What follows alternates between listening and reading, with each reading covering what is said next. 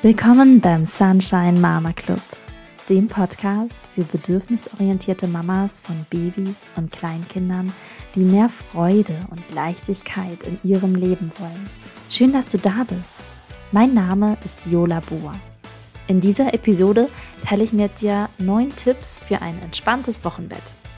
Diese Episode ist also für dich, wenn du schwanger bist, wenn du gerade ein Baby bekommen hast und auch, wenn du vielleicht noch wieder schwanger werden wirst, weil nach dem Wochenbett ist ja vor dem Wochenbett. Zumindest wenn ähm, ja, später vielleicht noch ein Kind in euer Leben kommen darf. Jetzt kommen wir also direkt zu den neun Tipps. Mein erster Tipp ist, lass dich nicht stressen beim Stillen im Krankenhaus, sondern mach das ganz entspannt.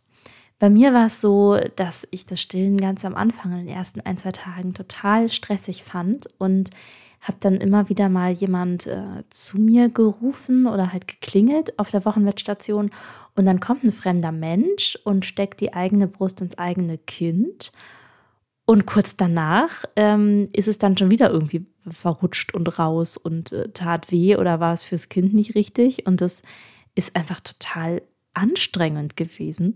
Und dann kam auch eine Stillberaterin und hat mir auch was zu meiner Brustform erzählt. Und ich hatte dann echt Bedenken, wie das denn werden würde, wenn wir denn dann zu Hause sind, weil da ja von Zeit zu Zeit, also am Anfang jeden Tag eine Hebamme kommt, aber an dem Tag, wo ich entlassen werden sollte, ähm, hat das zeitlich nicht funktioniert, weil ich erst nachmittags dann tatsächlich zu Hause war und ich hatte echt Bedenken, wie es denn dann werden würde, wenn wir zu Hause sind. Und die Kurzfassung ist, zu Hause war alles fein.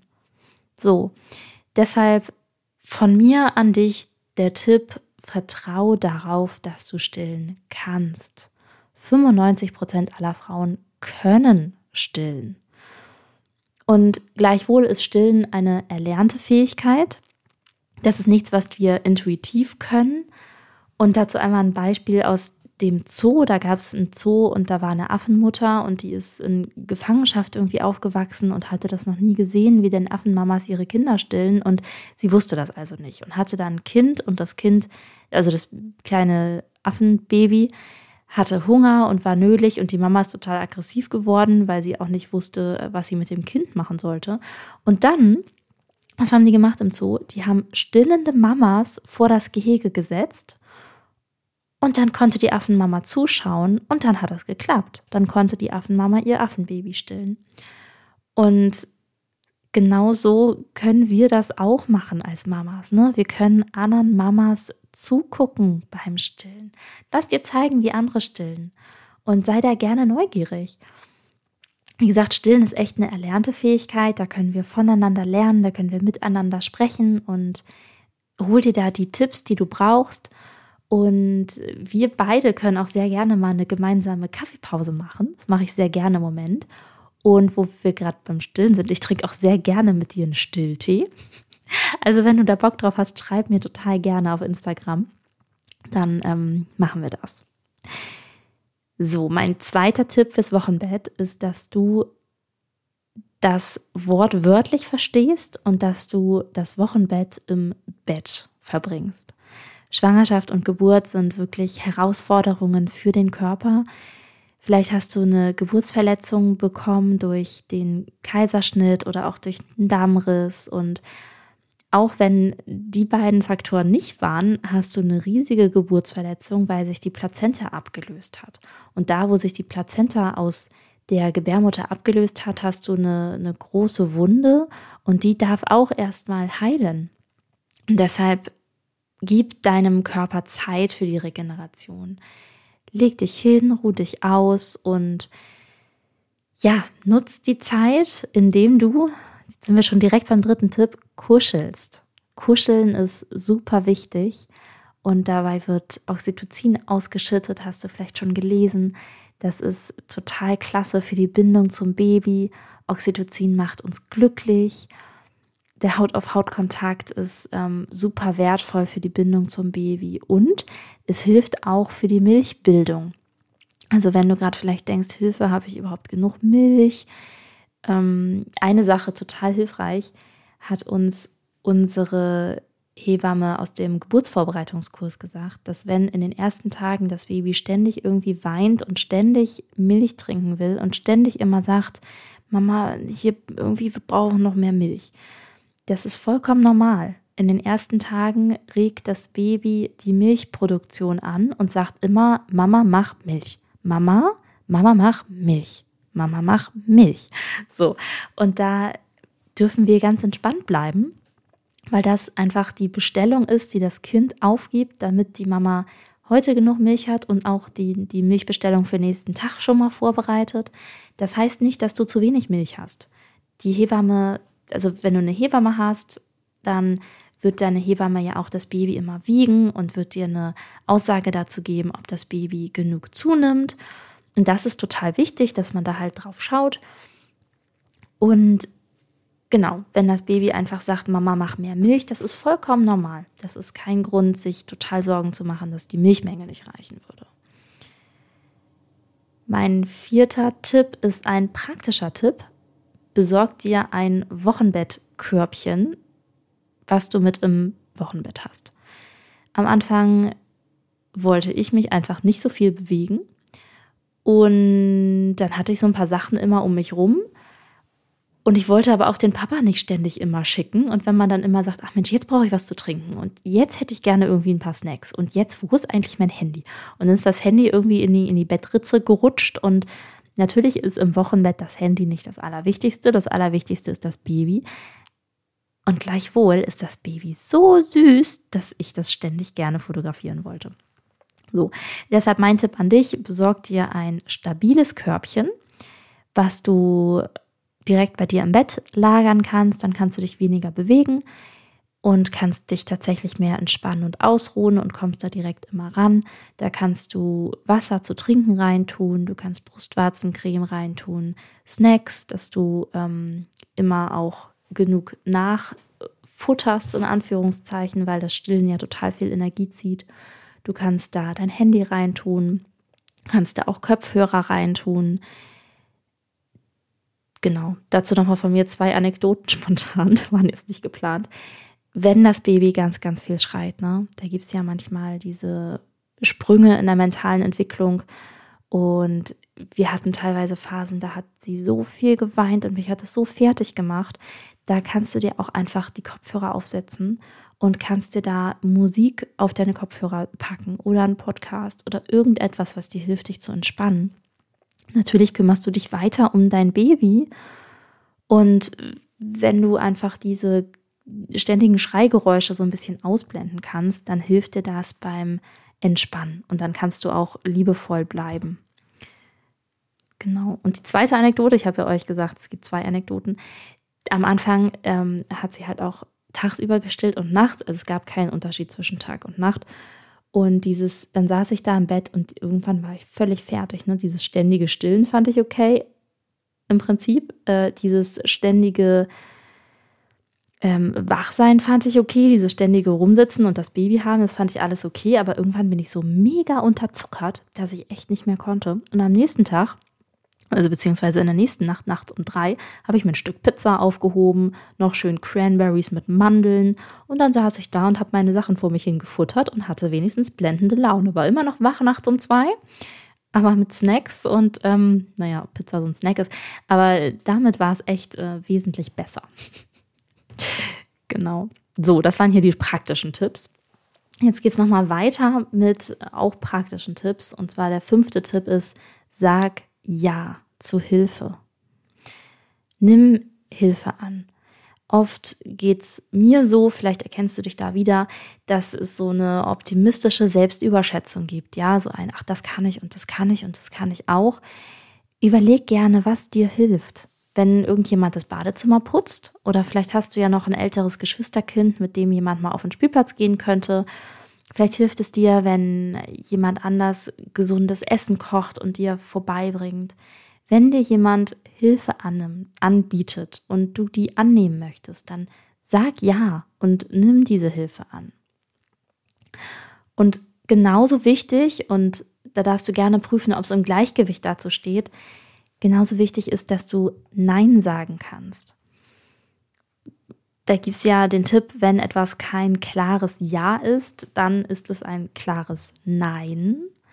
Wenn irgendwie am zweiten Tag nach der Geburt äh, Besuch sich ankündigt mit der, der Großtante dritten Grades und ihren vier Kindern und dann aus dem Schwippschwager und weiß ich auch nicht was, oder wenn Leute kommen, von denen du weißt, das wird jetzt anstrengend, weil die hier ankommen und ihre Meinung aufdrängen wollen zu, wie man sich denn um so ein Baby zu kümmern hat und du machst das doch nicht richtig und jetzt komm doch mal her und jetzt gib mir mal das Kind und keine Ahnung, was irgendwelche Leute vielleicht ähm, sagen wollen würden. Wenn du zu etwas Nein sagen möchtest, ne, dann sag auch Nein. So. Jetzt kommen wir nochmal zu einem anderen Thema. Ich bin jetzt in meiner Liste schon beim siebten Tipp. Mein Tipp an dich ist, hab die Prios klar, ob es Zeit oder Geld ist. Wenn der Papa Elternzeit nimmt, ne, dann ist klar, gibt es weniger Geld. Und dann fragen sich ganz viele, uh, können wir uns das denn leisten? Und meiner Meinung nach ist das die falsche Frage. Die, die richtige Frage meiner Meinung nach ist, wollen wir uns das leisten? Klar, ne, das ist jetzt vielleicht was, was auch wieder polarisiert und vielleicht sagst du, wir können uns das wirklich nicht leisten. Und ich lade dich hier ein, dein Leben bewusst zu gestalten. Triff eine bewusste Entscheidung. Wenn dein Partner und du das wirklich wollt, dass er Elternzeit nimmt, dann frag dich nicht, ob das geht, sondern wie das geht. Könnt ihr vor der Geburt Fixkosten reduzieren? Braucht ihr wirklich zwei, drei Streamingdienste? Und habt ihr vielleicht irgendwelche unnötigen Versicherungen abgeschlossen, die noch nie jemand verstanden hat, wofür die eigentlich sind? Oder äh, gibt es vielleicht einen täglichen Cappuccino to go, der irgendwie ja auch, also ich weiß nicht, wie es ist, da wo du wohnst, aber hier in Hamburg kann man auch gerne mal jeden Tag 3,50 Euro für so ein Cappuccino ausgeben. Und wenn man sich das hochrechnet auf ein Jahr, das ist eine Menge. Und die Ausgaben für das Baby kannst du auch reduzieren. Muss es ein neuer Kinderwagen für 900 Euro sein? Brauchst du wirklich 30 Wolle-Seide-Bodies oder reichen vielleicht zwei? Oder reichen gebrauchte Bodies? Viele Leute schenken Dinge zur Geburt und das ist total wundervoll, wenn Menschen zur Geburt was schenken. Und wenn du jetzt all diese Punkte jetzt gerade so überlegst und wenn es in dir irgendwie anfängt zu rattern, dann kannst du ja auch überlegen, so, hey, ähm, liebe Leute, liebe Freunde, liebe Familie, unser Wunsch ist, dass wir in Elternzeit gehen und dass wir Zeit haben für unser Baby. Und wenn ihr wollt, dann beteiligt euch gerne da dran und schenkt uns Geld. Das machen ja auch viele ähm, zur Hochzeit, dass sie sich Geld schenken lassen. Warum nicht auch da? Und du siehst, wenn du deine Prius klar hast, Zeit oder Geld, dann kannst du eine bewusste Entscheidung treffen. Du kannst dich natürlich auch also der Papa und du, ihr könnt euch natürlich auch dafür entscheiden, nein, nur die Mama nimmt Elternzeit. Das ist auch vollkommen okay. Meine Einladung an, an dich und den Papa zusammen ist, dass ihr beide eine bewusste Entscheidung trefft, was ihr wollt. Und wenn ihr sagt, uns ist das eigentlich wichtig, dass wir beide Elternzeit haben direkt nach der Geburt, dann sucht euch Wege, wie ihr das machen könnt. Mein nächster Tipp ist, an dich als Mama auf der Gefühlsebene, sei geduldig und liebevoll mit dir selbst. Du hast Großes geleistet. Dein Baby ist da und nicht nur das Baby ist durch die Mama geboren, sondern auch die Mama ist durch das Baby geboren. Ich weiß noch, am Anfang hat unsere Tochter halt schon relativ viel geweint und ganz oft habe ich gesagt, oh, du bist jetzt zwei Tage alt oder du bist vier Tage alt. Und das heißt, ich bin jetzt seit zwei Tagen Mama oder seit vier Tagen Mama. Bitte sei geduldig mit mir. Und ähm, ja, sei liebevoll mit dir, sei geduldig mit dir. Du darfst alle Emotionen annehmen. Gerade das Wochenbett, da gibt es ganz viele Gefühle, teilweise viele Tränen und auch viele schöne Momente und ganz viel Müdigkeit vielleicht und ganz viel hintereinander und all das darf sein. All das ist Teil der Reise, das ist Teil des Prozesses und das geht vorbei. Es werden wieder äh, Nächte da sein, wo du, wo du schläfst, wenn es dunkel ist. Ähm, und wo du wach bist am Tag, wo du einen Unterschied spüren wirst zwischen Tag und Nacht. Und all das kommt zum richtigen Zeitpunkt. Und in der Zwischenzeit darfst du die Emotionen annehmen, du darfst die Reise annehmen. Genau. Mein neunter und letzter Tipp ist, hol dir Tipps von anderen Mamas. Wenn das Wochenbett langsam endet, dann gehst du vielleicht langsam das erste Mal raus, mach den ersten Spaziergang nur kurz und mach auch gerne eine Tour mit einer anderen Mama. Ich weiß noch, als ich das erste Mal unterwegs war, ich habe erstmal festgestellt, wie schwer der Kinderwagen eigentlich ist und habe dann überlegt, wie komme ich eigentlich in den Bus rein? Und wie komme ich denn wieder raus? Und ich war so dankbar, dass ich mit einer Freundin unterwegs war, die mir erstmal gezeigt hat, ja, hier gehst du jetzt vorwärts und hier gehst du jetzt rückwärts. Also es sind auch so einfach diese praktischen Sachen, wenn man noch keinen äh, Kinderwagenführerschein hat, wo man sich dann fragt, wie mache ich das denn? Und wie stille ich eigentlich draußen? Am Anfang habe ich mir da auch voll den Kopf gemacht, wie ich denn draußen stille und ob ich da ein Tuch drüber lege und wo ich mich hinsetze. Und jetzt inzwischen denke ich mir, Kinders, ganz ehrlich, stillen ist das Normalste von der Welt. Vor Jahren und Jahrhunderten haben Mamas ihre Kinder gestillt und heute stillen Mamas ihre Kinder und in Jahren und Jahrhunderten werden auch Mamas ihre Kinder stillen und ich setze mich jetzt hier draußen hin und ich stille mein Kind. So. Und am Anfang, wenn man eine frisch gebackene Mama ist, dann hat man halt noch nicht diese, diese Entspanntheit, nennen wir es mal so, ja.